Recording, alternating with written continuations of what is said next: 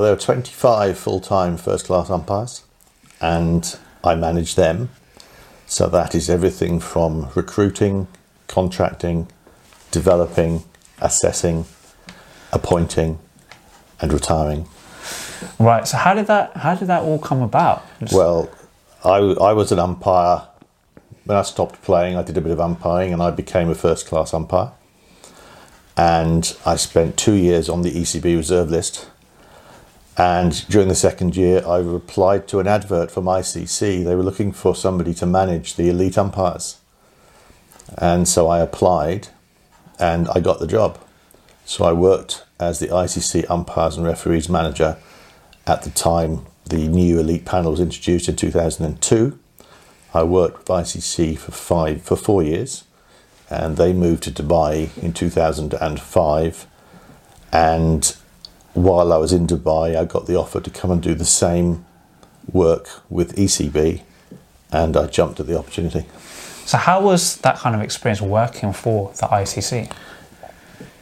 It was quite surreal, really, um, for someone who hadn't played professional cricket to all of a sudden be given a job at the very highest level of the sport, which involved appointing to test matches, to ODIs around the world, to Cricket World Cup 2003 in South Africa. And it was just a fantastic um, opportunity just to, to learn about the world of professional cricket. So, do you think that you know you said you hadn't played professional cricket before? Um, had you come through the ranks in terms of umpiring in club uh, club cricket, county cricket? Yeah, I started umpiring around about 19, 1987, 98 with schools cricket in Worcester. Uh, I, was, I was a school teacher then. Um, the headmaster wanted me to run a team on Saturdays, so I couldn't play. And if I was going to umpire, I thought I'd better learn the laws. And I, I just went from there to Worcester Evening League Division 5, 4, 3, up to the Birmingham League, county second team, minor counties. And then I was appointed to on the first class list in 2000. And do you think there is a kind of a path um, for up and coming umpires? There is a path, and that's one of my responsibilities to make sure. Yeah, that, if you could just kind of go into yeah, that. Yeah, the well. path. The pathway is. We we have a preference for former players who history tells us have been really successful when they've converted to, to being an umpire. You can quote people like David Shepherd, Peter Willey, uh, Neil Mallender, to name but a few. You know, currently Rob Bailey, Tim Robinson, well-known players, really successful umpires. Ian Gould, Richard Kettleborough have all played the game, and they have the great advantage of understanding the environment, um, and they do and they're able to understand and anticipate what's what's coming in the game and, and react appropriately. But they also are highly skilled man managers and they manage the people in highly competitive situations.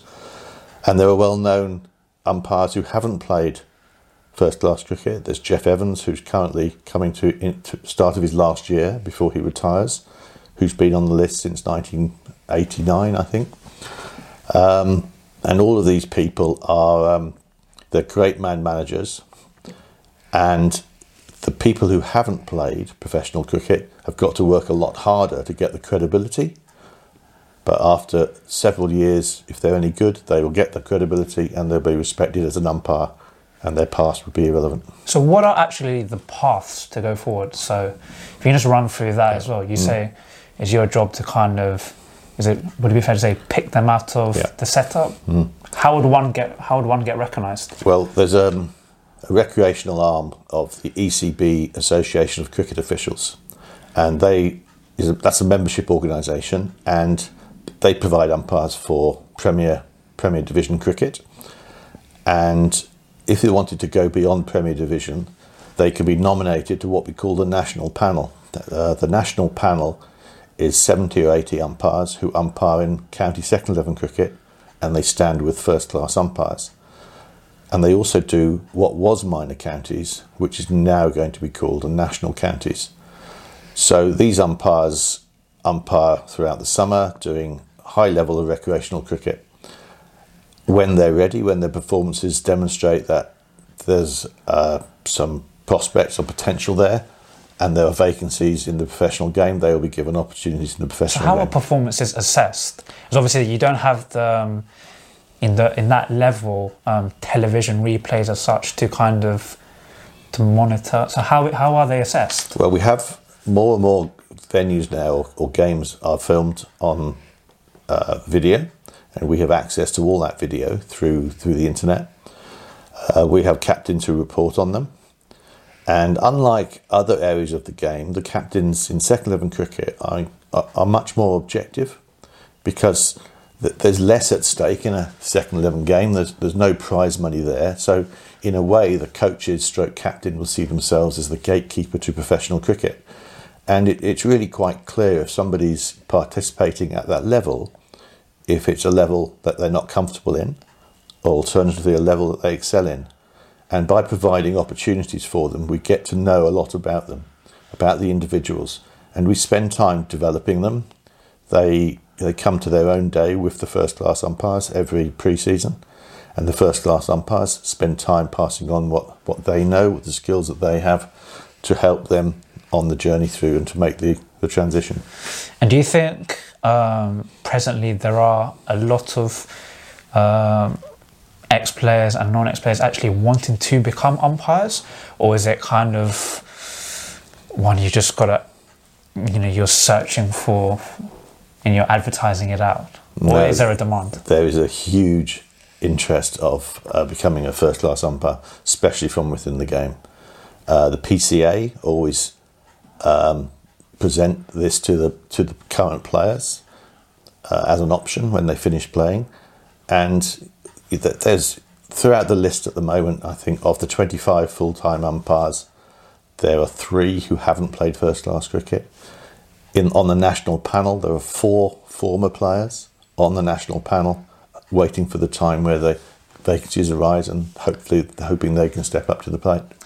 And in your role currently, what are the greatest challenges? The greatest challenge is to provide the umpires with instant feedback, which is supportive, objective, which helps them move forward.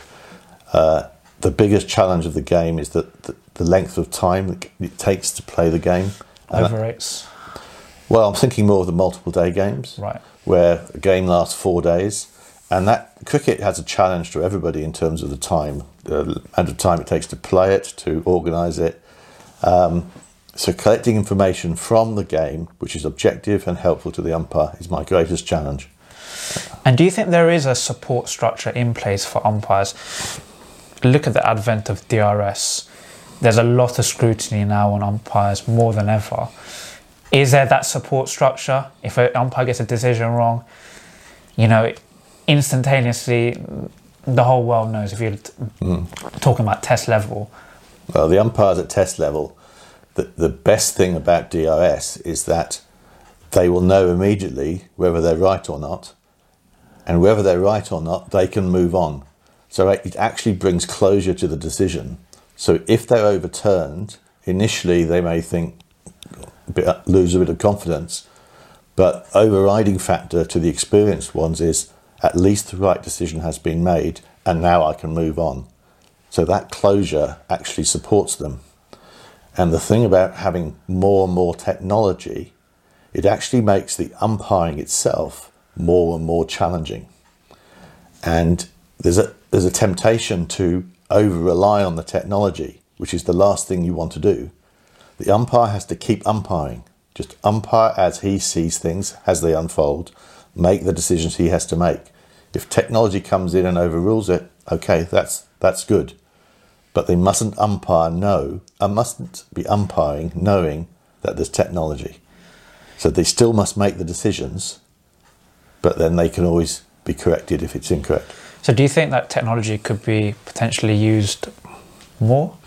Yeah, I'm thinking more of um, no balls, etc. I know they check it after every wicket, but I, it depends on the playing conditions that you're using because ICC have had to change the law to fit in with their DRS protocols. So if you're umpiring with uh, ICC regulations, then there is probably more scope to use technology to help with no balls. if you're umpiring to the laws of cricket, where the, the onus is on the bowler to show that he is legal, the umpires then don't need the technology. And we need to be really careful by introducing technology at the top level that we don't necessarily follow that at all levels because if you're not careful, you will de skill the umpires. Because the no ball calling, for example, of an umpire at the bowler's end is so skillful and it's you need a lot of confidence to do it. It's a great opportunity to build a relationship with the um, with the, the bowler, which is so important in managing the game. That if you take that away from him, then you could be de-skilling them. So, what do you think is the hardest part of umpiring? Um, the hardest part is to, to create that consistency of application of playing conditions, especially around player behaviour, managing the player behaviour in the competitive environment so that you're seen as fair and yet everyone's got equal opportunity.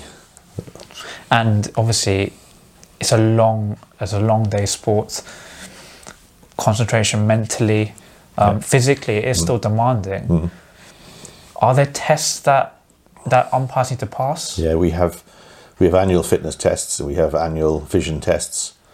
Uh, we have special vision tests which are written or, or designed for cricket umpires, which um, which tests tests the sharpness and the the eye of the eye movement and the the accuracy of eye movements and the ability to move and look at the right thing at the right time and keeping your head still, etc., etc. So we do a lot of work on eye movements. We do a lot of work on strength fitness testing. So fitness, aerobic fitness, ironically, is really important, but also nutrition and diet is exceptionally important.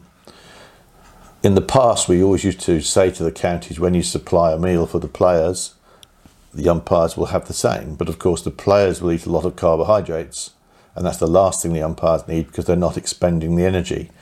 The umpires need protein, and a little bit and little bit and often rather than a lot. So, in most cases, they're carrying small protein bars, and they need to keep themselves hydrated, not to the extent that they need to be leaving the field regularly, but they need to maintain high hydration levels to ensure that their concentration and focus is as sharp as it can be. So they have to put an awful lot of time and effort into planning for their cricket, planning to get themselves in the right frame of mind and to get themselves where they need to be. And having worked for the ICC and now the ECB, um, perhaps you're a good person to ask on this. Neutral umpires, what are your views on that? My views are. Do you diff- feel? Yeah. Yeah, they're different now than they were. Obviously, when I was working at ICC, the claim ICC claim to want to have the best umpires as often as possible umpiring the top cricket, and everybody would like that. But while you restrict the elite panel to a finite number, it's very difficult to achieve that. Because currently, there are four English umpires on the elite panel out of 12 which means, and there's three Australians on there. So during the Ashes, there are seven umpires. There's only five umpires left who can umpire the Ashes. Now, whether or not they're the best umpires is, is for other people to decide. But it makes it really difficult if you need to make sure that the umpires are independent of the teams playing, because it's generally regarded that the best umpires are from Australia and England, and yet the Australia and England teams are deprived of the best umpires in most of their cricket.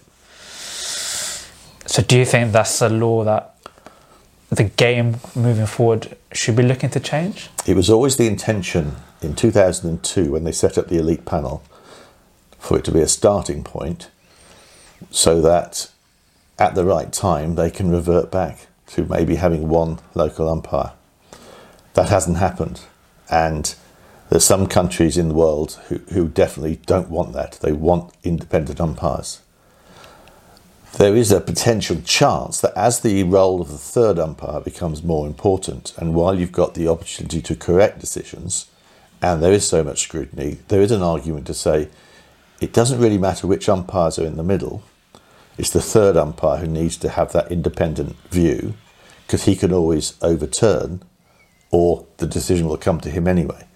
So the more technology comes in, there might be a chance for um, home umpires on field, but you'd have to retain that independence as third umpire. And in terms of the the laws of the game, I did touch on it just earlier about overrates and such. Is that probably the hardest thing for umpires to police?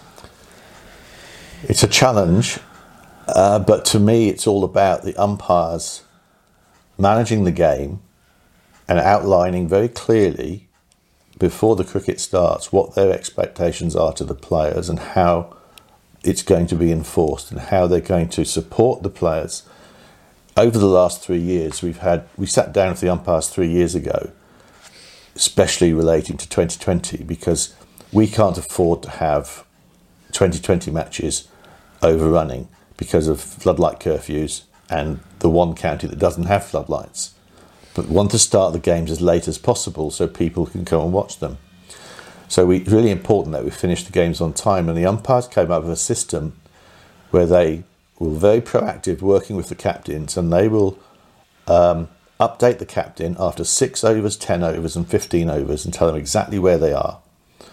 And it has been so successful in the last three years. There's only been about four, maybe five overrate penalties, which, given that over four five over three years there are nearly 400 matches. That's a phenomenal achievement.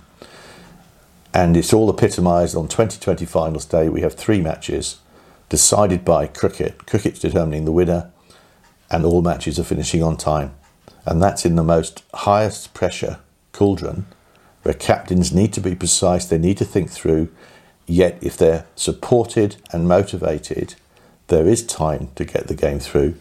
And that's the, the real focus of the umpire is manage the game, share or support the players, and get the game through.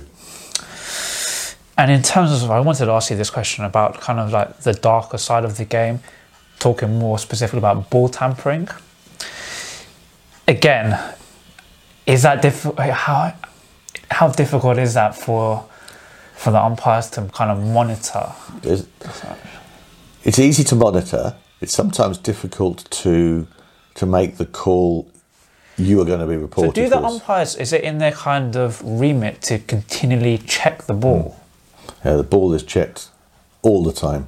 Even if the umpire doesn't take the ball, the ball might be rolling on the ground. They will always take an opportunity to look at the state of the ball, not because they're worried about ball tampering, more because the next the next delivery the ball might be hit out the ground, so they need to replace one of similar wear. So they'll always have in their mind what state the ball is in so that they can replace it with a like, a like, like, for like. like, like for like ball. But then, of course, in 150 over cricket now, they have two balls, so they look at it at the end of each over anyway. Uh, 2020, they're very much alive to 2020 in terms of a ball that might start doing something unusual. They will straight away look at it and then monitor that. And then in terms of any kind of rule changes that have come into the game, things that you feel that might benefit the game. Is there any anything that you that you kind of believe wholeheartedly has benefit or that could change to move the game forward? Help umpires, etc. Mm. It's a difficult question. It is tricky, tricky with no notice. Um, we've just in, we have just introduced a new regulation for the overrates, which will be really interesting to see how that works next year. We've taken away the six run penalty for the slow overrates, and we've introduced that if the overrate is fails to reach the, the levels we want it, we're actually going to take take one of their fielders and bring it inside the ring. And the rationale for that is down to there's a game at Bristol last year which was for the spectator ruined because a six run penalty was awarded at the start of the last over, game over. So the spectators were deprived of a close finish. But if instead of awarding six runs, we were able to say, all right, got, you've got to bring one fielder into the circle, so you've got one fielder fewer out. There's still a huge advantage to the batting side, but the game is determined by cricket. So that's quite a radical change this year, which it'll be really interesting to see how the, how the players react to that. And just one final kind of question, if I may. Um, looking back at the World Cup final, yeah Ball comes in, hits Ben Stokes' bat whilst he's diving in, goes to the boundary, six runs awarded. Now, to the letter of the law, you know, after the game and such, a lot was said that. Not, I'm not saying that the result would have changed or anything. Just I'm talking about that specific moment. Um, one extra run was awarded, so it should have been five. Now, in terms of the umpires working together with the third umpire, you got the technology there. Was it just a, just an error on their part? It was an error, uh, but there is so much that they have to be aware of and looking for and checking. And when you're in that situation, in that cauldron, where you've got four umpires, a match referee, all of whom agreed with each other, it's very difficult to go against that. The trick, the trick about an umpire is there's so much to look for every delivery. You have to look for the right thing at the right time, and it's totally understandable that at some point in that game they weren't necessarily watching the fielder at the instant they needed to because there would have been so many other things that they would have had to focus on. And they just had to make the call. They made the call and they stuck with it. So, does the third umpire would he? Does he ask the the producer as such, whoever's broadcasting it, um, what what what replays are available as such? How does how does that work? They have a direct link to the director. The directors in this country, for example, are outstanding, and they know what they're going to be asked before they're asked. They're so they're so helpful and supportive. And but the third umpire could ask, "What have you got? Show me," because they have a layout of the cameras in front of them, so they could give them a specific camera if they wanted to. But they can say long on, long off camera. Is there anything there? And the yes or no, and they'll provide the whatever they've got. Yeah. Okay. Well, Chris, um, you've given us a fantastic insight into the world of umpiring. Really appreciate your time today. It's a pleasure. So, Neil Cagram, Cricket Life Stories, Chris Kelly. Thank you. All right.